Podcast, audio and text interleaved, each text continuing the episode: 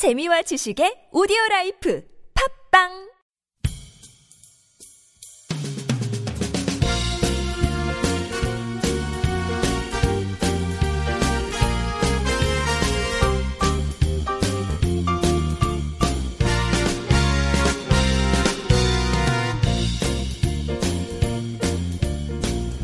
안녕하세요 이동훈 기자입니다. 안녕하세요. 문경환 기자입니다. 네 오늘은 지난번에 미처 하지 못했던 사회주의 문명국 관련해서 어, 체육, 문학 예술, 사회주의 민족문화, 도덕기강, 문화 정서생활 이런 나머지 이야기를 나눠보고자 합니다. 예. 아, 네. 지난번에 너무 양이 많아가지고 네 교육과 보건을 하는데도 뭐 25분이 훌쩍 지나가지고요. 이게 아무래도 북한의 교육 체계, 북한의 보건 체계 이런 것들까지 설명을 하려다 보니까 시간이 좀 많이 걸린 것 같아요. 네네 나머지는 별로 이렇게 어, 설명이 많지는 않을 수 있습니다. 네.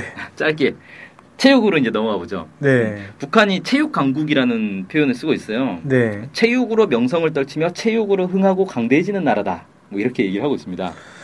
네, 이게 어떤 나라일까요?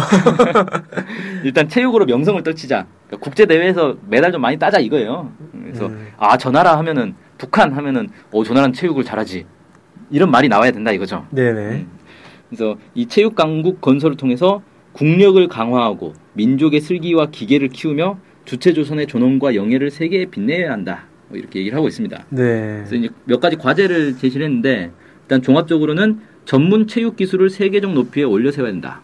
체육을 대중화 생활화해야 한다. 체육의 과학화 수준을 높여야 한다. 뭐 이런 것들을 좀 제시를 음. 했고요. 그러면 전문 체육 기술을 세계적 높이에 올려 세운다는 건 국제 대회에서 말 그대로 국제 대회에서 좋은 성적을 거둬야 된다 이런 그렇죠. 느낌을 딱 받는데 그뿐만이 아니라 대중화 생활을 해야 된다 이걸 네. 또 상당히 종합 과제에 넣었군요. 네. 북한이 원래 그 체육 대중화 이런데 기본 원래 사회주의 국가들이 다 그러지 않습니까? 네네. 그래서 엘리트 체육보다는 대중 체육 위주로 좀 많이 한다 뭐 음. 이렇게 알려져 있는데 북한에서도 예를 들어 축구팀이나 뭐 배구팀 이런 것들 있잖아요. 네. 우리보다 훨씬 많아요. 아 그렇습니까? 네. 왜냐하면 기업소마다 다 있어요. 아 기업소마다 예, 예, 축구팀이 있고 그래서 막 어, 우리하고는 비교 안 되죠. 우리는 이제 프로 축구팀 아닙니까? 음. 근데 아마 축구팀 예를 들어 동네 그 뭐라죠 조기 축구회 어, 이런 것까지 따지면 이제 우리가 더 많을지는 모르겠는데 음, 근데 음. 동네 조기 축구의 수준은 아니고 그것보다는 더 높은데 어, 프로 축구 수준까지 가는 데도 있고 안 가는 데도 있고 근데 이 정도의 축구 팀들이 북한에 엄청 많다는 거죠. 네. 그 중에서도 이제 좀 잘 나가는 데는 거의 우리 프로 축구 팀 수준인 데도 있고 음. 안 그러는 데는 이제 그냥 일반 음, 조기 축구의 수준인 데도 있고 뭐 그런데 그런 식의 이제 체육 대중화가 많이 이루어지고 있다 볼 수 있죠. 네.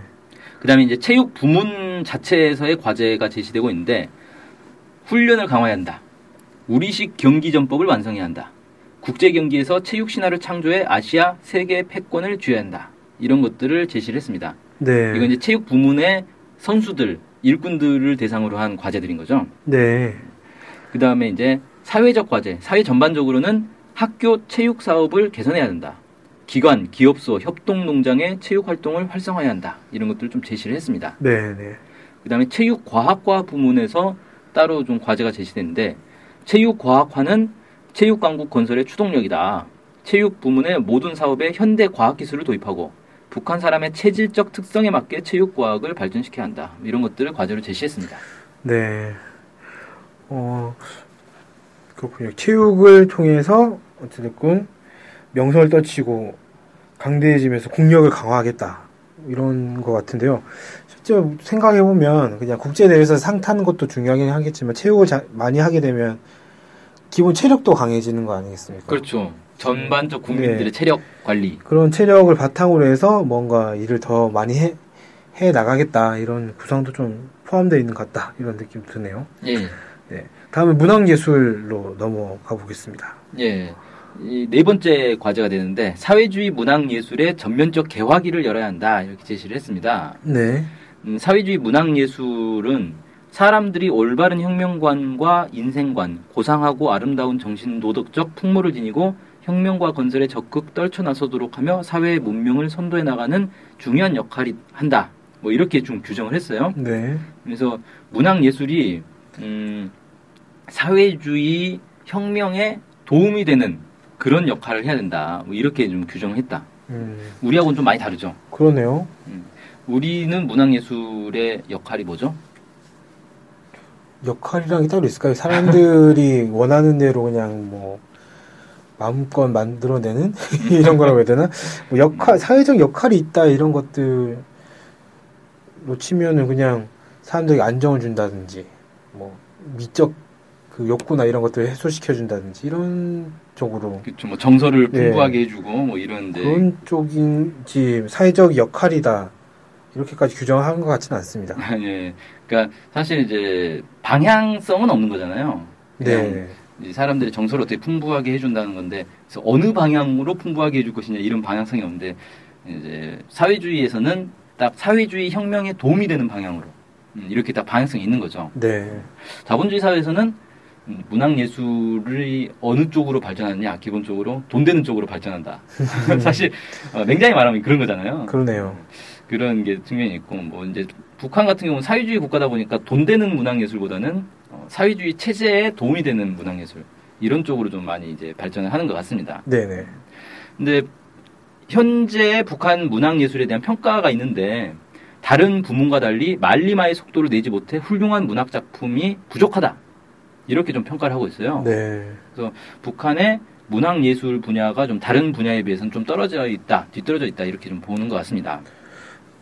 얼마 그 몇 년 전에 그 문학 예술인 대회인가요? 그런 걸 하진 않았나요? 예, 그렇죠. 작년인가 그럴 건데 재작년인가 어, 그런 것들을 통해서 계속 발전을 시키려고 하는 건데 이게 이제 사업 총화 보고가 36년 동안의 문학예술을 평가하는 거잖아요. 네. 그러다 보니까 이제 어, 최근 들어서는 많이 이제 개선을 시키려고 노력은 하지만 전반적으로 보면 여전히 다른 부문에 비해서는 뒤떨어졌다. 뭐 이렇게 평가를 하는 것 같아요. 네, 음, 그래서 이 문학 예술에서는 전반적으로 이제 문학 예술이라고 표현을 했는데 그 중에서도 이제 문학 분야, 그 다음에 예술 분야, 그 다음에 무대 예술, 미술 분야, 군중 문화 분야, 어, 이렇게 좀 나눠가지고, 음, 전반적으로는 많은 작품 내놔야 한다.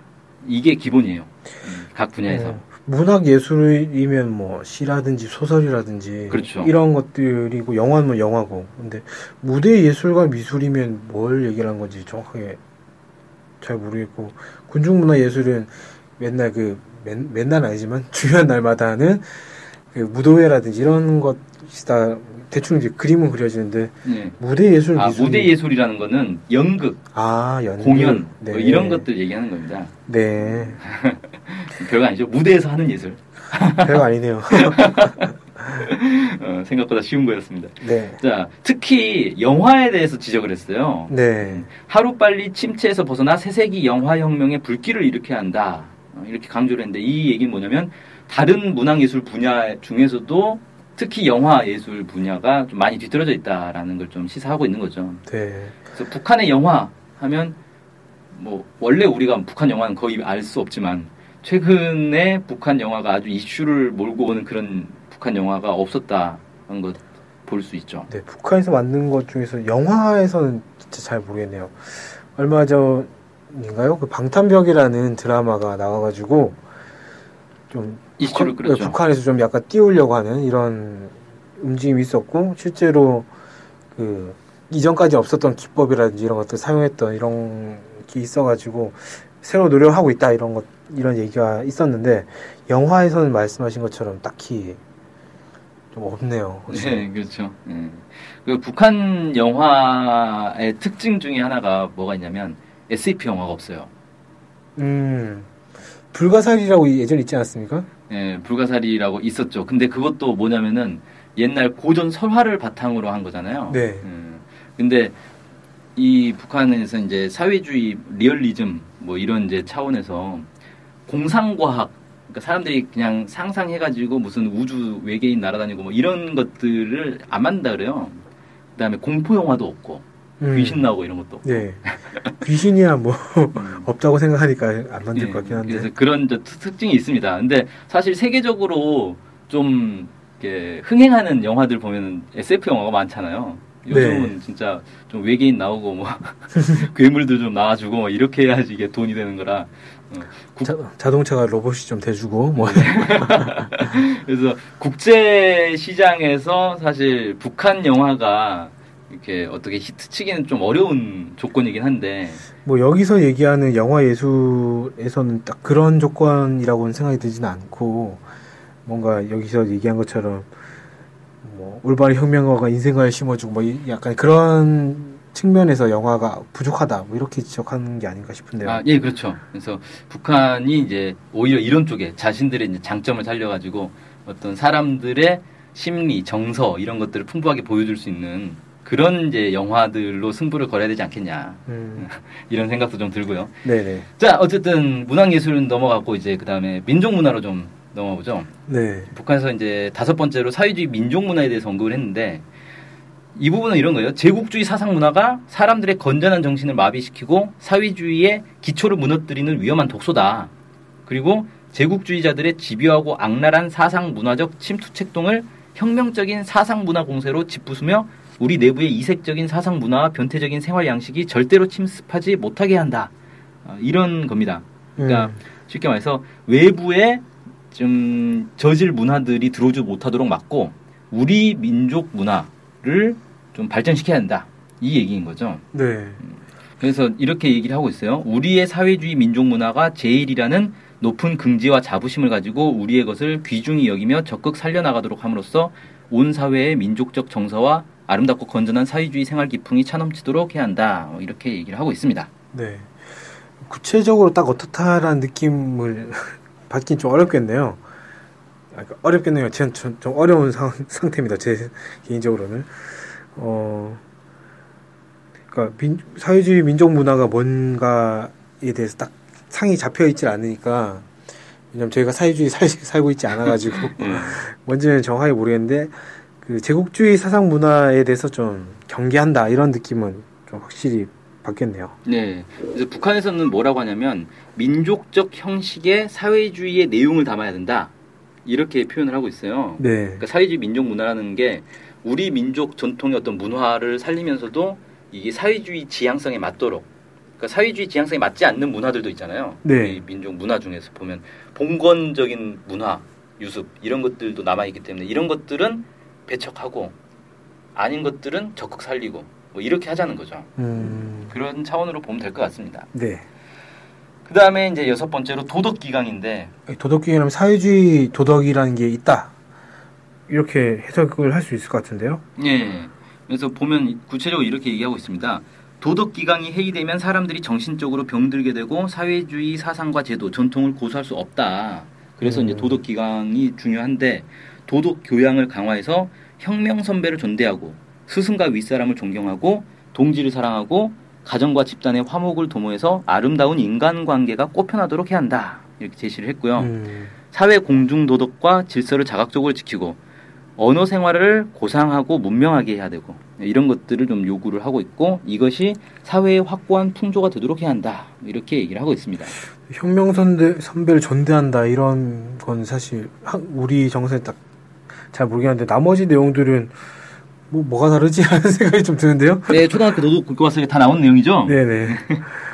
네, 언어 생활을 고상하고 문명하게 하자 어, 이런 게 좀 강조가 많이 됐어요. 네네. 그래서 북한에서도 이제 언어 생활이 어, 요즘 많이 이제 변하고 있나 뭐 이런 좀 생각도 들고요. 네. 그다음 이제 마지막으로 문화 정서 생활 쪽인데 음, 현대적인 문화 정서 생활 기지를 더 많이 더 훌륭하게 건설하자. 그래서 극장, 문화회관, 체육관 이런 문화 체육 시설들을 좀 많이 세우고 편의 봉사 시설 이런 것도 많이 세우고 공원, 유원지, 명승지 이런 것들도 많이 이제 개발을 해서 주민들이 다양한 문화 정서 생활을 마음껏 누리게 한다. 이렇게 제시를 했습니다. 음, 이 부분 같은 경우는 최근에 엄청나게 진행되고 있- 있는 것 같은데요. 그러니까 뭐 곳곳에서 체육관이 만들어진다라든지 개건된다라든지 뭐 이런 보도도 있고 무슨 일단 유원 유원지라든지 미림 승마구락부라든지 문수물놀이장이라든지 이런 대규모 공원들도 좀 공원 많이 유기 시설 이런 것들도 상당히 많이 만들어지고 있고 어 그다음에 얼마 전에 뭐 동물원과 자연과학원인가요? 거기도 만들어졌 자, 자연박물관인가요? 네. 거기도 만들어졌죠. 네. 이런 것들은 상당히 이제 강조한 만큼 실제로 이루어지고 있는 것 같다라는 생각이 많이 드네요. 네, 그렇습니다. 이 부분은 아무래도 직접적 눈으로 보이는 그런 효과가 나는 거라서 네. 예를 들어 민족 문화, 도덕 기강 이런 건 눈으로 딱 보이는 성과를 보기는 좀 어렵잖아요. 네. 이런 것들은 이제 일단 건설을 딱 해놓으면 눈으로 딱 보이는 거라서 이런 음. 부분은 좀 확 눈에 띄는 것 같긴 합니다. 네네. 그럼 앞으로도 이걸 더 강조하겠다, 강화하겠다, 뭐 이렇게 봐야 되겠네요. 네, 그렇습니다. 네. 그래서 좀 지난 시간에 이어서 북한의 사회주의 문명국 에, 관련한 얘기들 쭉 했는데 이런 것들 얘기를 쭉 들어보면 이게 사실 경제가 막 엄청 열악하고 당장 먹고 살기 힘들고 그러면 신경 쓰기 어려운 부분들이잖아요. 네. 뭐 도덕 기강을 바로 세우자 이런 거 당장 먹고 살기도 힘든데 뭔 도덕 기강이야 이런 생각 들 수 있는데 이런 것들이 계속 강조되고 있다는 건 그만큼 이제 경제적으로 일정 정도 성과가 있고 여기에 음. 토대해서 이제 더 음, 사람의 어떤 문명을 누리며 문명의 혜택을 누리며 사는 그런 사회를 만들어 보자 뭐 이렇게 얘기를 하고 있는 것 같습니다. 네. 두 번에 걸쳐서 사회주의 문명국 관련한 이야기를 했는데요. 다음번에는 어떤 주제인 거죠? 네, 이제 북한이 이제 강성국가 건설 관련해서 몇 가지 쭉 분야별로 얘기를 하고 있는데 마지막 분야가 정치 군사 강국 분야입니다. 네. 그래서 정치 군사 강국과 관련된 내용들을 좀 설명해 드리겠습니다. 네. 예, 들으셨죠, 다들? 예, 오늘까지 사회주의 문명국 두 번에 걸쳐서 다뤘고요. 다음 시간에는 정치, 군사 강국 관련한 내용을 다루도록 하겠습니다. 오늘 수고해주신 문경 기자님 너무 감사드립니다. 오늘 방송 여기서 마치겠습니다. 고맙습니다. 고맙습니다.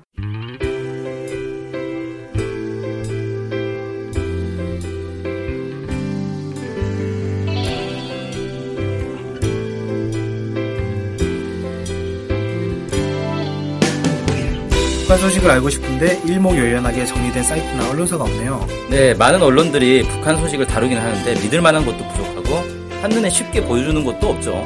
네, 그래서 저희가 저희 NK투데이가 야심차게 준비했습니다. 바로 인포 캘린더. 아, 인포 캘린더가 뭔가요? 네, 모든 북한 소식을 저장해놓고 날짜별 분야별로 검색해 볼 수 있게 만든 데이터베이스예요. 네, 무려 검색어로 검색도 할 수 있습니다. 우와, 정말 대단한데요? 어떻게 찾아가면 되나요? 네, NK투데이 홈페이지에 들어오셔서 인포 캘린더를 찾으시면 됩니다. 네, 오른쪽에 배너가 달려있으니 쉽게 찾아볼 수 있습니다. 네, 북한 소식을 빠르고 간편하게 볼 수 있는 NK투데이 야심작 인포 캘린더 많은 이용 바랍니다.